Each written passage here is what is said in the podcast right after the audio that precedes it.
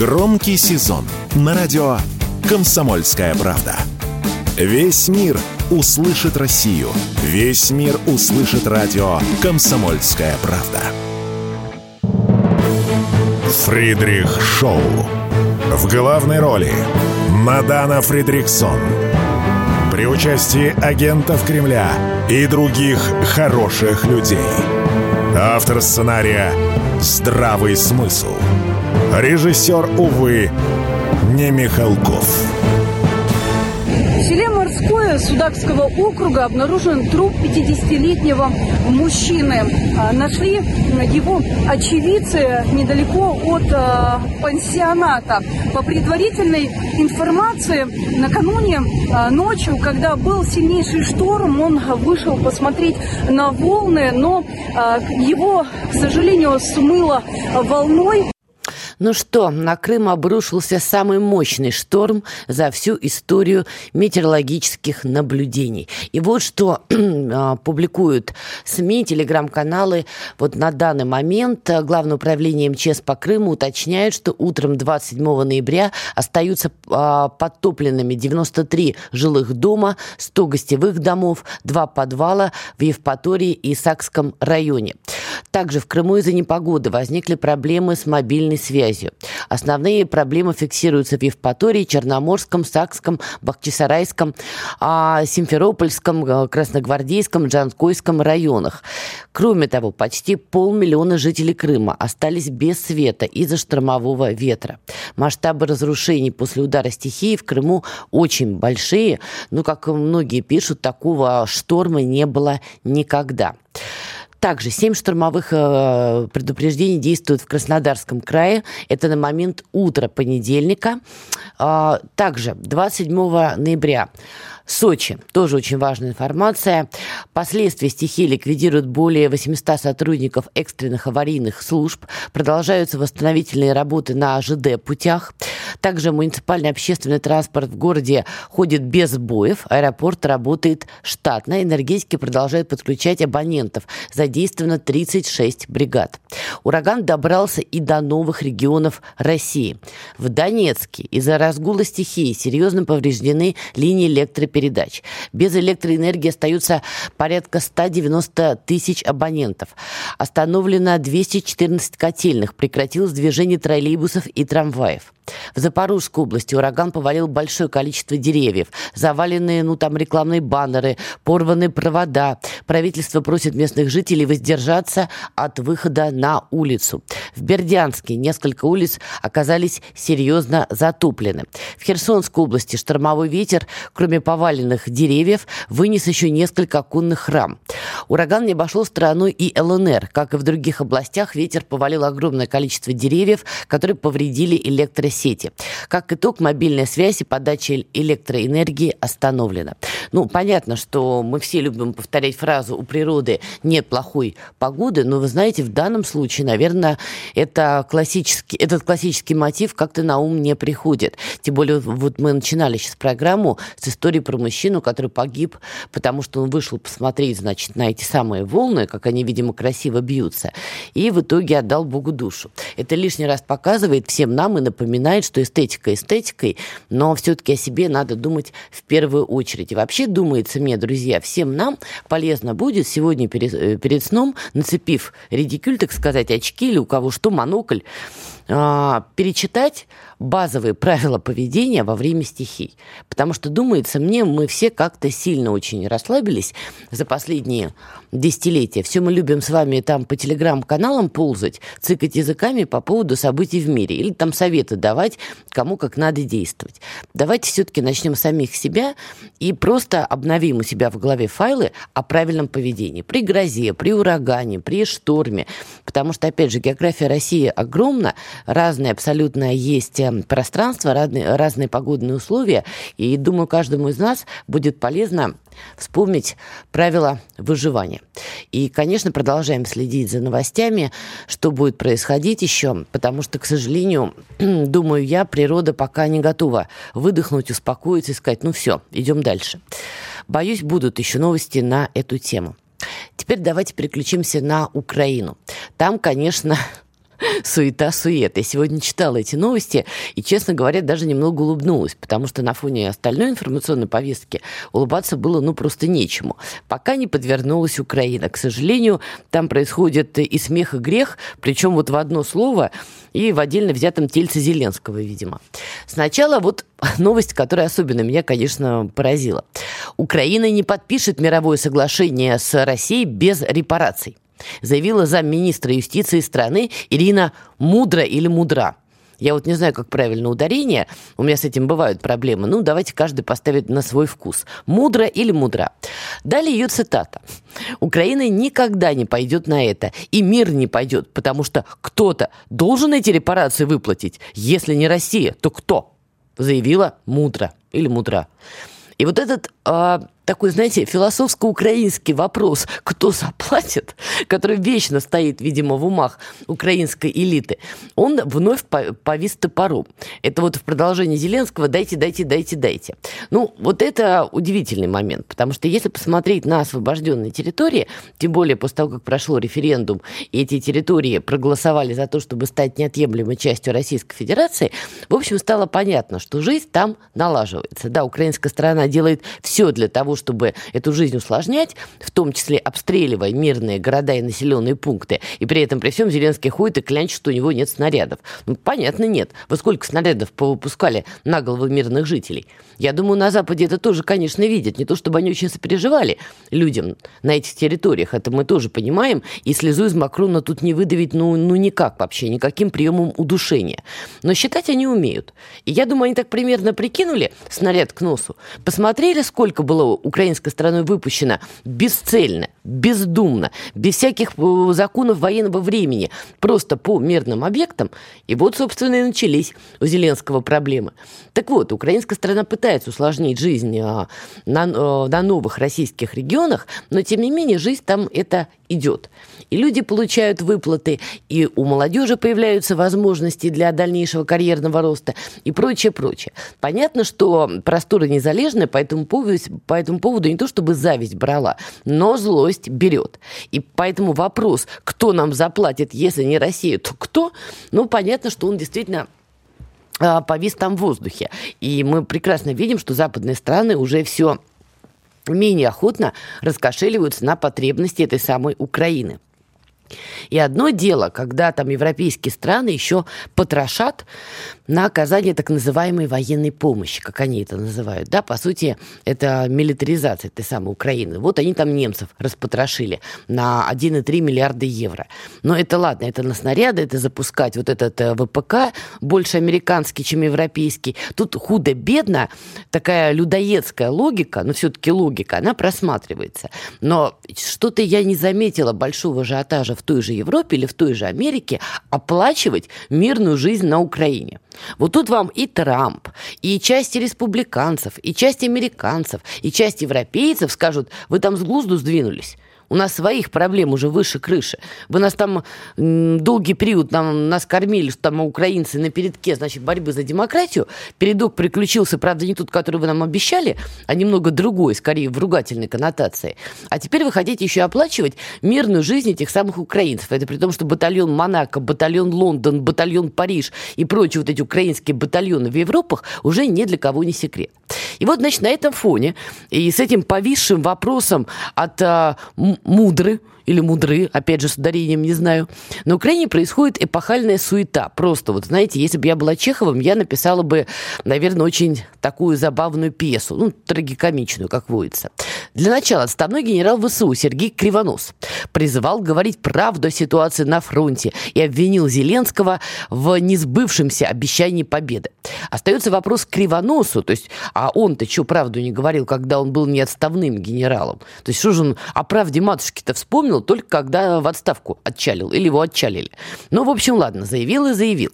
Но Вообще конфликт Зеленского и военного крыла на Украине – это уже такая долгоиграющая история, и туда добавляются все новые, новые, новые персонажи, которые всю эту, значит, историю разливают шире и шире. Но вот 13 ноября экстремист Алексей Арестович заявил о конфликте между Зеленским и военным руководством страны, а также раскритиковал политику Зеленского и назвал ее неэффективной. Но помимо этого, значит, а, экстремист Арестович обвинил союзников Украины как будто Украины были союзники, по-моему, там были только спонсоры. Ну хорошо, пусть, пусть в его транскрипции они будут союзниками. Так вот, а, что они обещали помочь, а далее цитата «кинули Киев». И вот мысль-то Арестовича, экстремиста, она, в принципе, разумна.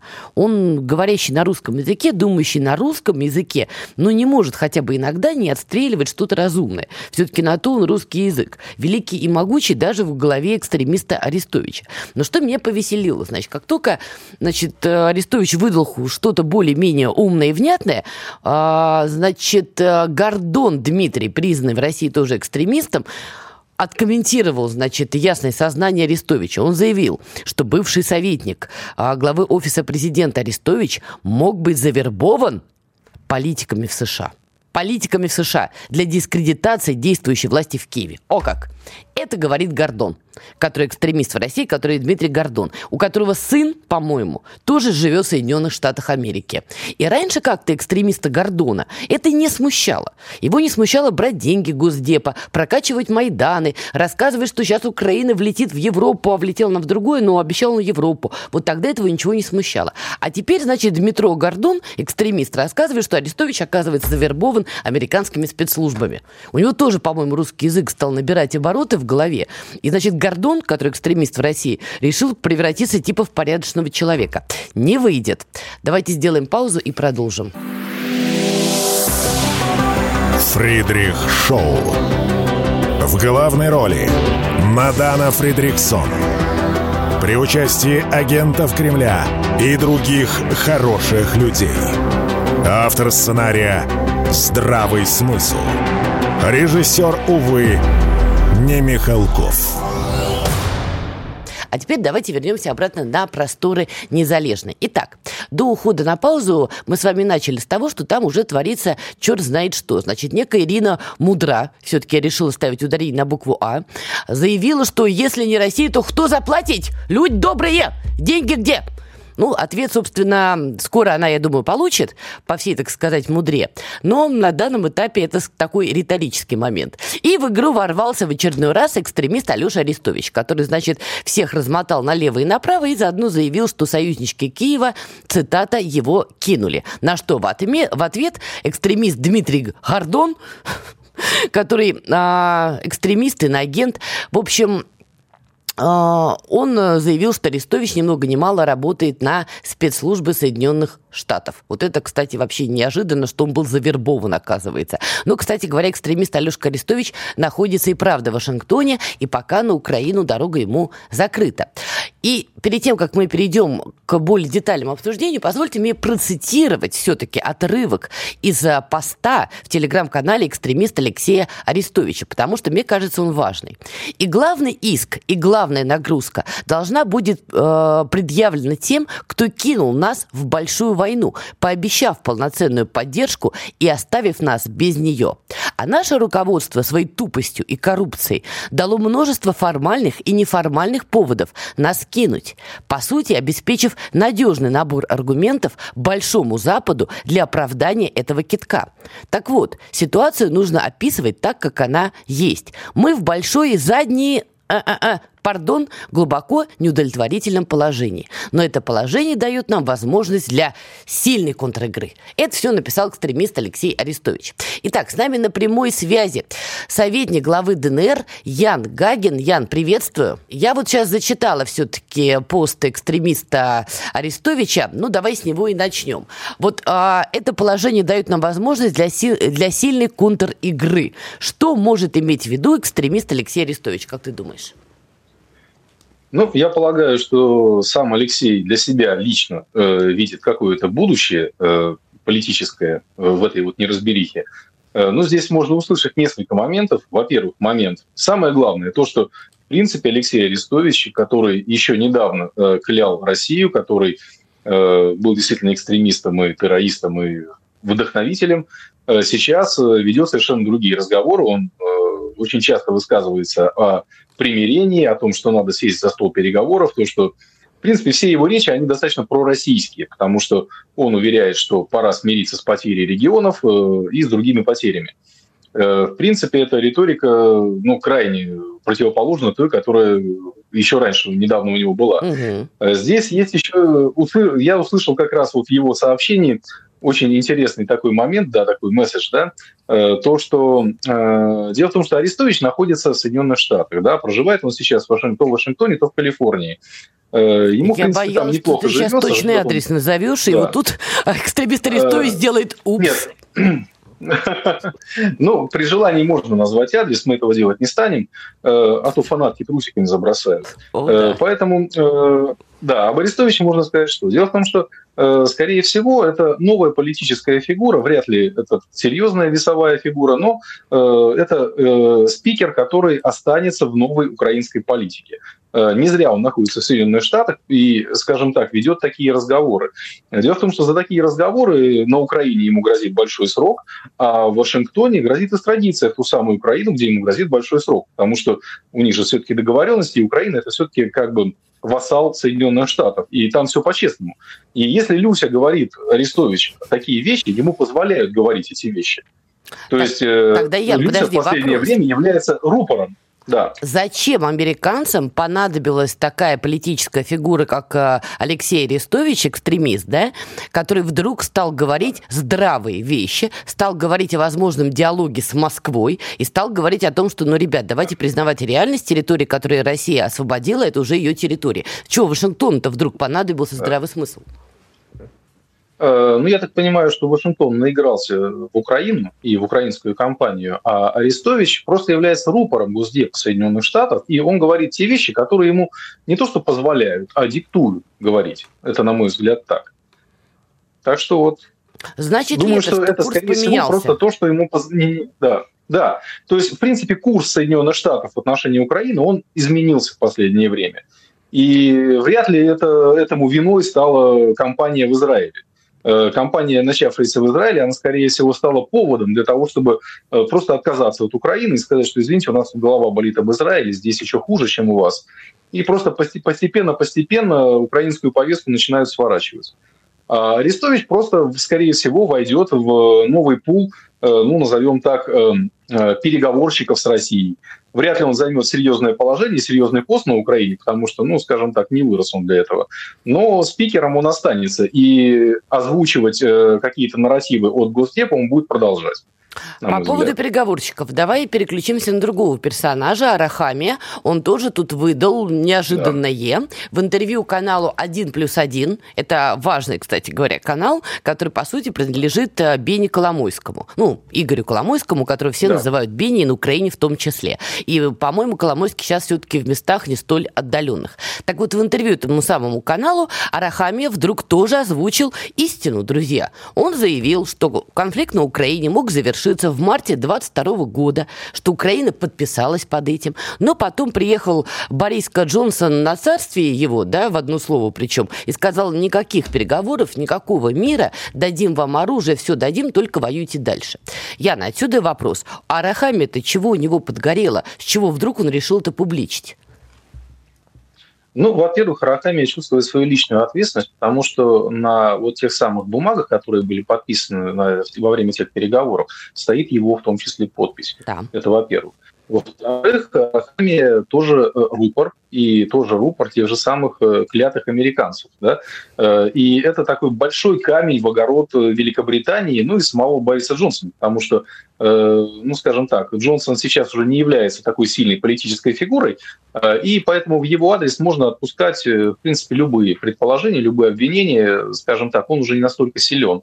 И по большому счету, если нужно будет примириться и с Великобританией, э, ну, он же может сказать, что ну, это же Джонсон был нехороший человек, а он-то уже не на службе находится, поэтому ну что с него взять?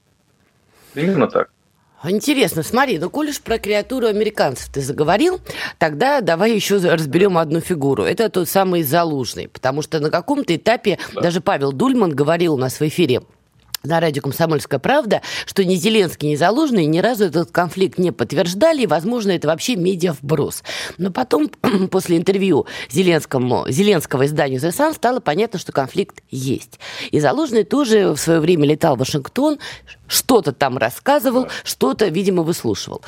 твой прогноз. Залужный какую роль дальше будет играть?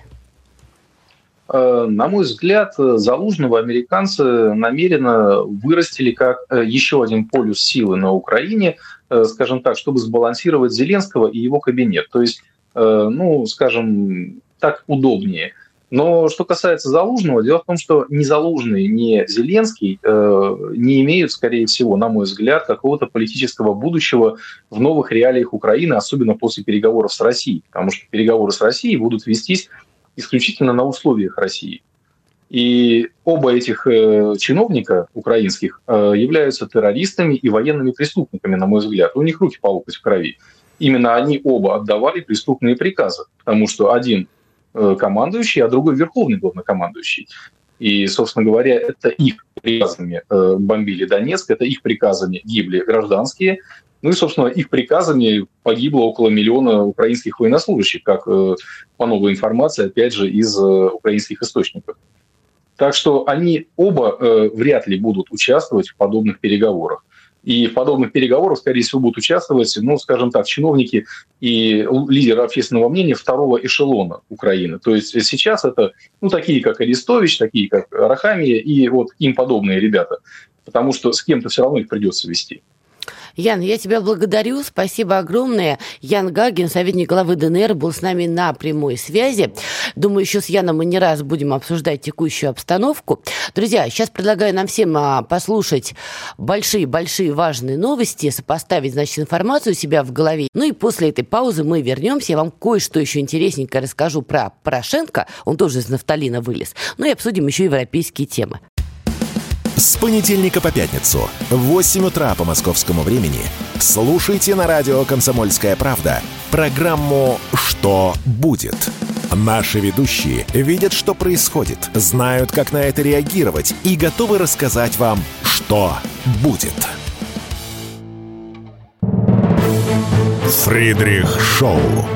В главной роли Мадана Фридриксон – при участии агентов Кремля и других хороших людей. Автор сценария «Здравый смысл». Режиссер, увы, не Михалков. Итак, продолжаем. Я сегодня хотела еще подробно поговорить про Европу, про Францию, про Нидерланды. Мы обязательно это сделаем. Но все-таки считаю важным закончить а, с вами обсуждать тему Украины. Мы начали, и благодаря Яну Гагину тоже развили несколько тем. И вот напоследок тоже хочу рассказать вам, на мой взгляд, важную информацию, которая, возможно, всем нам пригодится в ближайшее время для вообще понимания, что там, елки-палки, происходит. Итак, Арахами, который помимо того, что каналу 1 плюс 1 а, рассказал вдруг честно, что действительно вмешался Борис Джонсон в свое время и запретил украинцам подписывать любые мирные соглашения, требовал, чтобы они воевали до последнего украинца. Кстати, я тут еще добавлю, что вообще-то Россия давно это все опубличила, а президент России Владимир Путин даже показывал документы документы, которые украинская сторона подписала, он прямо их показывал в кадр. Говорил, вот эти документы, вот подписи, но потом они все, что называется, обнулили, и теперь мы знаем почему. Так вот, я не просто так обратила внимание, опять же, на канал, где а, Арахами давал это интервью. Это как с интервью Зеленским изданию The Sun. Несколько раз вам повторяла, это британское издание, это важно. Здесь то же самое. Канал 1 плюс 1 принадлежит Игорю Коломойскому, он же Беня. И тот факт, что на этом телеканале, телеканале выходят такие интервью, и это не единственный, кстати говоря, пример. Вот, например, э, канал 1 плюс 1, извините за тавтологию, канал 1 плюс 1 опубликовал данные, что Украина потеряла более миллиона погибших и пропавших без вести среди военнослужащих ВСУ. Эта цифра была, знаете, такой бегущей строкой в эфире во время там какого-то телемарафона. Более того, там была еще следующая информация. Министерство обороны Украины за время полномасштабной войны, как они ее называют, погибли и пропали без вести 1 миллион 126 э, тысяч военнослужащих ВСУ. Значит, э, дальше уже стали разборки пахальные происходить, и руководство канала после звонка из офиса Зеленского извинилась за эту опечатку. Итак, канал 1 плюс 1 принадлежит Коломойскому, и Коломойский находится в местах не столь отдаленных. И, в принципе, я согласна с теми, кто считает, что это такой апперкот Бенни Зеленскому из глубин, так сказать, куда Зеленский его поместил. Потому что эти данные, ну, понятно, что не оказывают серьезное психологическое воздействие на украинцев. И вот этому самому каналу Арахамия, значит, выдает вот эту вот правду про то, как действительно украинцы могли не погибать. То есть складываем один плюс один, как и название канала. Сообщается, что более миллиона погибших и пропавших без вести, и выходит Арахамия и, по сути, говорит украинцам, а этого могло не быть. Все могло быть иначе. Но вот вмешался Джонсон. А где Джонсон? О, в отставке. Смотрите как, а? Он ушел в отставку, он будет писать мемуары, угощать журналистов чаем и заниматься прочей фигней на камеру. Кто вернет более миллиона украинцев, погибших и пропавших без вести? Кто ответит за них? Что, Джонсон? Нет. И вот я думаю, эти сигналы очень точно были а, направлены именно украинскому обществу. Вот от этого самого канала. Но что еще важно? Значит, в эту эпохальную историю, где уже замешан экстремист Арестович, где, значит, там бывшие военные комментируют, какой Зеленский, значит, бяка, а то раньше они не знали. То есть подчинялись его приказам и не знали, что он бяка. Ладно, помимо этого, вот что интересно. Известный украинский активист Александр Леминов написал в соцсетях, что к власти на Украине в следующем цикле придут военные. Так он прокомментировал заявление депутата Верховной Рады Марьяны Безуглой о том, что Залужный должен уйти в отставку. И вот что я хотел вам по этому поводу сказать. Александр Леминов – это активист, который на прикормке у Порошенко – это важно. Кстати, уточнил я эту информацию у того же Михаила Павлева, который политтехнолог, и во Фридрих Шоу давал уже комментарий по поводу событий на Украине, ибо был очевидцем. И вот от Порошенко я скаканула дальше. Евросолидарность, связанная с ним, стала рассылать в регионы методички. Вдруг, неожиданно. Кроме того, в Европейской солидарности стали создавать региональные группы поддержки на местах. Их готовят пиарщики из киевской команды Порошенко. А в декабре в регионах начнутся тренинги для кандидатов. Как правильно подавать документы, как работать со СМИ, формировать группу поддержки и так далее. Учитывая небывалую жадность Порошенко – Друзья, черта с два он потратил бы хотя бы гривну, если бы не имел четкий сигнал, что выборы на Украине в 2024 году будут. Парламентские, президентские, они будут. И Порошенко, задавливая жабу, которую душит Порошенко, стал со слезами на глазах выковыривать из себя эти гривны, доляры, евро, все, что он наворовал на этой самой Украине. И вот здесь давайте пока поставим троеточие, потому что украинская тема, она еще в большом-большом развитии, но, что называется, запомните это, Порошенко тоже врывается в игру. Теперь давайте быстро переместимся во Францию. Там интересные события происходят. Дайте нам, пожалуйста, вот э, звуковое сопровождение населения.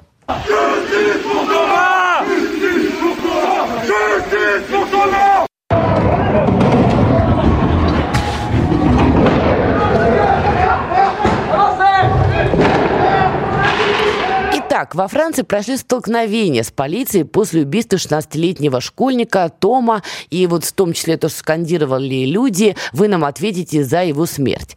В ночь с 18 на 19 ноября в селении Креполь в канун рождествен, э, рождественских праздников местные власти организовали зимний бал для своих граждан и в первую очередь для молодежи. Но праздник прервали, когда началось нападение, какие-то налетчики примчались, вооруженные тесаками, друзья, тесаками, финками, как в фильме Тарантино, их богу, только не фильм. Они стали резать, колоть людей. Ну и вот несчастного этого мальчишку 16 лет, они ему просто перерезали горло. И дальше во Франции начались вот эти самые протесты. С нами на прямой связи Дмитрий Бабич, обозреватель портала и на СМИ. Дим, приветствую. Привет, привет, привет. Очень рад слышать. Идите. Взаимно, Дим. А давай начнем с этой трагедии, потому что, конечно, 16-летнего подростка неимоверно жалко. Ему еще раз перерезали горло на празднике, который, в общем, устроили местные власти. Скажи, а это вообще нормой стало для Франции, что на официальные городские мероприятия врывается какая-то банда с тесаками, финками, там только мачете не хватает. Вообще, что происходит? Ну, вообще, в том-то и дело, что это маленький городок, Криполь, то, что называется поселок городского типа.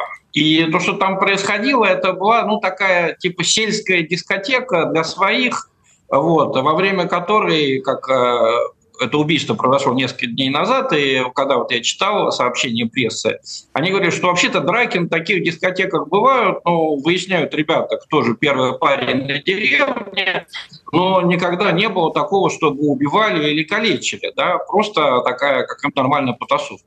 И вдруг вошли несколько ребят, э, значит, э, газеты не могут писать об их происхождении, это во Франции правило, Нельзя То есть арабского да, происхождения. Переводим. Скорее всего, да. да. Э, но вот это секрет полишинеля. Да? То есть это как раз укрепляет вот эти ультраправые сети, что идут сразу же э, слухи, да, которые, кстати, иногда бывают и неправильные, что это арабы. Вот. А на самом деле есть и французские хулиганы, будь здоров, есть и э, преступный мир, так сказать, достаточно. Молодежная преступность во Франции всегда была, будь здоров, да, вот, но в этот раз они зашли, и что больше всего возмутило людей, э, вот перед этим нападением они говорили, что мы пришли убивать белых, и э, пошел разговор во Франции, где всегда люди спорят, так сказать, о философских предметах, они стали спорить, есть ли такое понятие, как черный расизм, да, как расизм против белых.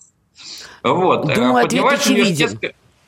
Ну, для меня тоже это очевидно, что э, расизм, он вообще-то был с людьми испокон веков. Э, мне довольно странно слышать сейчас, когда говорят, что его придумали на Западе или еще где-то. Расизм существовал всегда, да, и, конечно, был не только расизм белых против черных, э, но сейчас это, так сказать, такая полузапретная тема во Франции, но тем не менее модная, да. Э, французов так замучили этими рассказами о вывозе черных рабов, которыми занимались, в том числе, конечно, и французские негодяи, что они подняли статистику, подняли историю, а сколько черных вывезли арабы и, и сколько э, черного населения Африки превратили в рабов арабы. Да? Там было «будь здоров». Вот. Только арабы не знали слова «расизм», да, в отличие от англичан и французов, и они ни за что это не каются. Но вот я могу сказать, я побывал в своей жизни в Алжире, в Марокко, и что меня потрясало, да? Я знаю, что в этих странах есть черное население, но в городах портовых на севере, в столичных городах личных, вы их не увидите. Они все живут вот там на юге, в пустыне, их просто не пускают. А, значит, вот э, в развитую часть Марокко и в развитую часть Алжира. К вопросу о расизме. Вот. Ну, давай а, вернемся к Франции. Вот да, вернемся к этой теме. Начался, началась бурная дискуссия, существует ли расизм против белых, а, и общество раскололось. Вот. Э, очень много раздается предложений, давайте будем делать как в Дании. В Дании публикуется сразу, как только происходит преступление, сразу публикуется, откуда этот преступник, его этническое происхождение. И что самое интересное, там знаете, что публикуют? Если преступление совершил сын мигранта, то есть уже датский гражданин, да, а во Франции в таких случаях всегда пишут француз, да, вот, то есть если человек родился во Франции, э, неважно, какие у него родители, все, Франция, да, а в Дании пишут, что, значит, да, датский гражданин, но сын таких-то родителей из, такого-то, э, из такой-то страны, э, ведется статистика соответствующая. Причем в Дании это делают социал-демократы, да, которые традиционно считаются во всей Европе самые такие вот антироссийские, самые политкорректные. Но э, в Дании социал-демократы... Давай сделаем паузу, нам надо уйти на новости, и после этого продолжим. У нас с тобой еще несколько тем, так что не отключайся. Все программы радио Комсомольская правда вы можете найти на Яндекс Музыке. Ищите раздел вашей любимой передачи и подписывайтесь, чтобы не пропустить новый выпуск. Радио КП на Яндекс Музыке. Это удобно, просто и всегда интересно. Фридрих Шоу.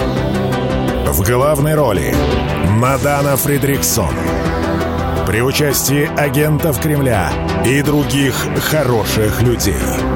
Автор сценария «Здравый смысл». Режиссер, увы, не Михалков. Продолжаем. Дмитрий Бабич, обозреватель портала и на СМИ. Сегодня а, у нас в гостях обсуждаем дела во Франции. Дим, давай завершаем первую тему. Угу. Я еще раз напомню, 16-летний школьник был убит в селении Криполи, когда там были официальные торжества накануне Рождества. Какая-то группа а, ворвалась тесаками, финками, и мальчишки просто перерезали горло. Дим, как ты считаешь, вот будут ли все-таки теперь французы писать национальность преступников, вот как у них сейчас дискуссия ведется, да, по датскому угу. примеру. И главное, вот эти протесты, которые сейчас сейчас происходит, опять пошумят и забудут? Или это выльется во что-то более радикальное? Ну, э, я думаю, что все-таки революции не будет, потому что, ну, э, во Франции уже 6 миллионов мусульман. В основном это арабы из Северной Африки. А выселить их невозможно, забыть о них невозможно. Да и, в общем, большинство французов не настроены агрессивно. Они думают, как можно все-таки жить в этих условиях, тем более, что среди этих людей, конечно же, очень много и вполне достойных граждан, Э, Франции, которые любят свою страну, и э, у нас об этом мало вспоминали, но и в Первую мировую войну, и во Вторую мировую войну за французов воевали алжирцы, воевали марокканцы, да, и французы это помнят и благодарны им. Они тоже считаются вот ветеранами великих, великих войн, Первой мировой войны и Второй.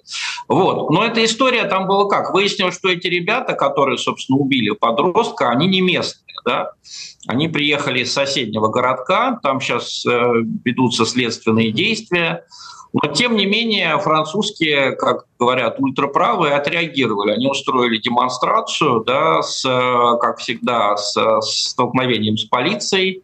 И проблема еще в том, что а, в субботу были такие же, такие же события в Ирландии, где тоже а, на расовой почве а, человек напал на, а, значит, на детей, которые выходили из школы, и тоже средства массовой информации не дают его национальность. Э, э, правда, нужно сказать, что его остановил водитель водитель машины, который приехал как раз, э, по-моему, опять его национальность не дает, но, судя по всему, тоже какой-то человек из третьего мира, да, который встал у него на пути и его обезоружил. Да, вот, сам при этом получив ранение. Вот. И сейчас они все находятся в больнице, а в Ирландии народ горячий. Там, значит, Э, просто местные вышли в Дублине, да, угу. и, как всегда, напали на полицию. Вот нам это сложно понять, но западные а, как бы граждане, да, когда происходят вот такие истории, они винят в том, что произошло государство, то есть э, э, полицию, да, как бы считается, что нормально э, за э, то, что полиция не проследила и нашего товарища убили, значит, э, ответить не погромами против, собственно, вот этих каких-нибудь мигрантов, да, а ответить действиями против полиции. Ну, будем наблюдать, вот, что вот такая Франции... история, ну а будем наблюдать, что у них там на улице будет происходить, и будут ли ультраправые силы пробуждаться все больше и больше. Пока давай перенесемся а, на Елисейский дворец и попробуем понять, от чего mm. параллельно хочет Макрон. Франция хотела mm. бы продать боевые самолеты «Рафаль» Ташкенту и Астане. По крайней мере, такие заявления уже звучат, и об этом сообщает газета «Трибьюн» со ссылкой на источники. И я напомню, что в начале ноября Макрон посещал Казахстан Казахстан и Узбекистан. Он проводил переговоры, и цель его поездки а, – повышение энергетической безопасности Франции. По крайней мере, так писало издание Bloomberg. Ладно, объясни мне, зачем Франция хочет продавать э, боевые самолеты «Рафаль» Ташкенту и Астане? Они, правда, хотят серьезно выйти на рынок вооружений? Или они на что-то намекают? Или Франция заходит в Центральную Азию? Вот про что эта история? Ну, давай сначала я скажу, с моей точки зрения, самые вкусные, какие самые э, интересные и сомнительные вещи. А мне кажется, что Франция сейчас серьезно решила заняться постсоветским пространством, прийти на него как новый игрок. Во-первых, это передача вооружений Армении. Э, которая вот сейчас э, об, об этом объявлена. Азербайджан, конечно же, очень обижен. Да, это новая ситуация. Причем, обрати внимание, не во время боевых действий, да, когда надо спасать, да. помогать, да, а когда вроде бы мир устанавливается, да, когда вроде бы заговорили о том, что Пашинян все-таки подпишет этот мирный договор, и все будет хорошо. Вот. Очевидно, в Средней Азии тоже решил себя попробовать Макрон э, на вот этой ниве, да, стать там политическим игроком. Вот. Э, но э, это, так сказать, неофициальная информация, да, а официально Сейчас вышла огромная статья в газете «Монт» о рынке вооружений мировом. И оказывается, у Франции большой провал. То есть раньше на Францию приходилось до 10% мировых поставок вооружений, и вдруг почти наполовину они упали, вот именно в последние годы.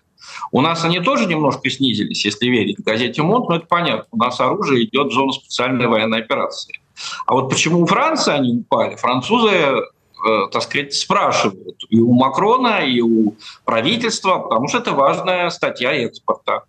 Вот. И, очевидно, Макрон старается вот, э, так сказать, исправить ошибки. Почему он поехал в Казахстан, это же понятно. Казахстан один из главных производителей урана, там добывают уран, а Франция только что потеряла э, значит, свою бывшую колонию Нигер, э, где, откуда как раз они по дешевке, буквально по бесстыдным совершенно бросовым ценам, много лет получали этот самый уран.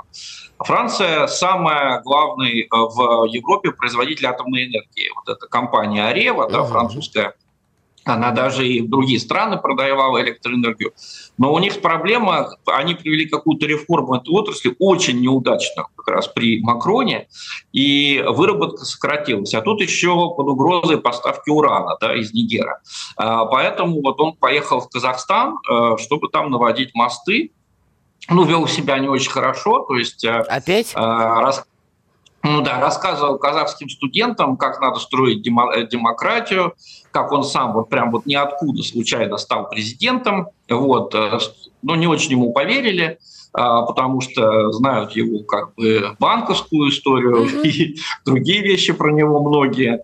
Вот. Но э, Такаев, как вежливый человек, бывший дипломат, все это выслушал, и ни один мускул не дрогнул на его лице. Вот. А, но, в принципе, Дим, прости, конечно... Вот не могу не спросить. Вот ты во Франции разбираешься лучше, чем я в собственной голове. Вот объясни да. мне, ну Макрона же готовит, у него же целая команда. Ну неужели ему никто не сказал, что, вы знаете, вам образ месье Женимас посижу, вежливо говоря, не подходит. В Википедии уже все написано. Ну почему он такие глупости делает? Ну, я вот это не могу иначе объяснить, э, как какой-то злобной радикальной идеологии, которая сейчас у них проникла в головы и которой нужно соответствовать. Да? Ага. Вот даже тот же вопрос, э, ультраправые, хорошие они или плохие. Да? С одной стороны, я думаю, мы с тобой люди э, абсолютно, так сказать, не российски настроенные и не любим, когда плохо относятся к мигрантам. Я, например, да вообще не выношу особенно у нас, где мигранты себя ведут тихо и не устраивают э, митингов, как они это делают в Париже э, или в Лондоне. Да? Вот. Но э, дело в том, что очень часто ультраправыми называют людей, которые выступают против этой идеологии. То есть, например, в Англии сейчас, ну, вот я сегодня читал газету Daily Telegraph, принято решение провести рейв-партии в Кентерберийском соборе, вот, как раз накануне Рождества. Ну и те люди, которые против этого возражают, э, эта компания называется Rave in the Nave. Да? Nave – это, вот, собственно, неф собора. Да? Собор, напомню, 12 века. Да? Вообще, то, что у нас была домонгольская архитектура. Угу. Вот те люди, которые против этого возражают, им говорят, а вы а вы ультраправые. Вот вы не хотите нового, вы не хотите, вы хотите защищать старую культуру, э, отжившую, да, вы колониалист, наверное, у вас там колониальное сознание, но это же бред, да. Вот. Э, в той же Daily Telegraph подается как колоссальное достижение, э, что значит осудили э, Imperial College, то есть это очень смешно, имперский колледж называется в переводе, да, Значит, там сказали всем белым студентам и преподавателям, что они должны стать white allies, то есть белыми союзниками черного движения что они обязательно каждый должен завести столько-то друзей черных э, в, значит, в соцсетях и так далее.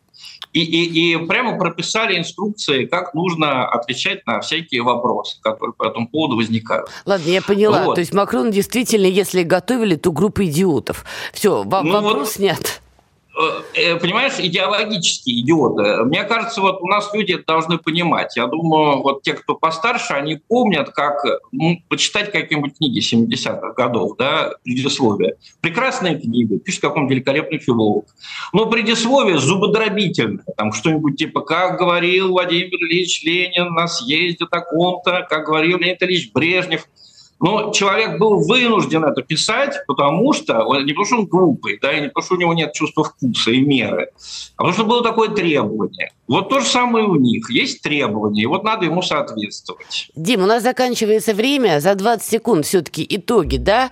Макрон, Центральная Азия, продажа боевых самолетов. К чему все это приведет? Э, но э, это ведет к тому, что усиливается конкуренция за постсоветское пространство. И в этом плане, я думаю, у меня, как и у тебя, э, мне тяжело смотреть на то, что происходит на Украине, но у меня все больше возникает впечатление, что мы упредили, э, как бы упредили очень серьезный наезд западного мира в постсоветское пространство. Если бы мы этого не сделали, если бы мы это не начали, да, начали на самом деле они, э, то сейчас, э, поверь мне, и в Казахстане, и в Узбекистане, Было и в бы, Грузии... я думаю, непросто. Дим, время закончилось. Дмитрий Бабич, обозреватель портала и на СМИ, был с нами. Друзья, оставайтесь на радио «Комсомольская правда». Фридрих Шоу.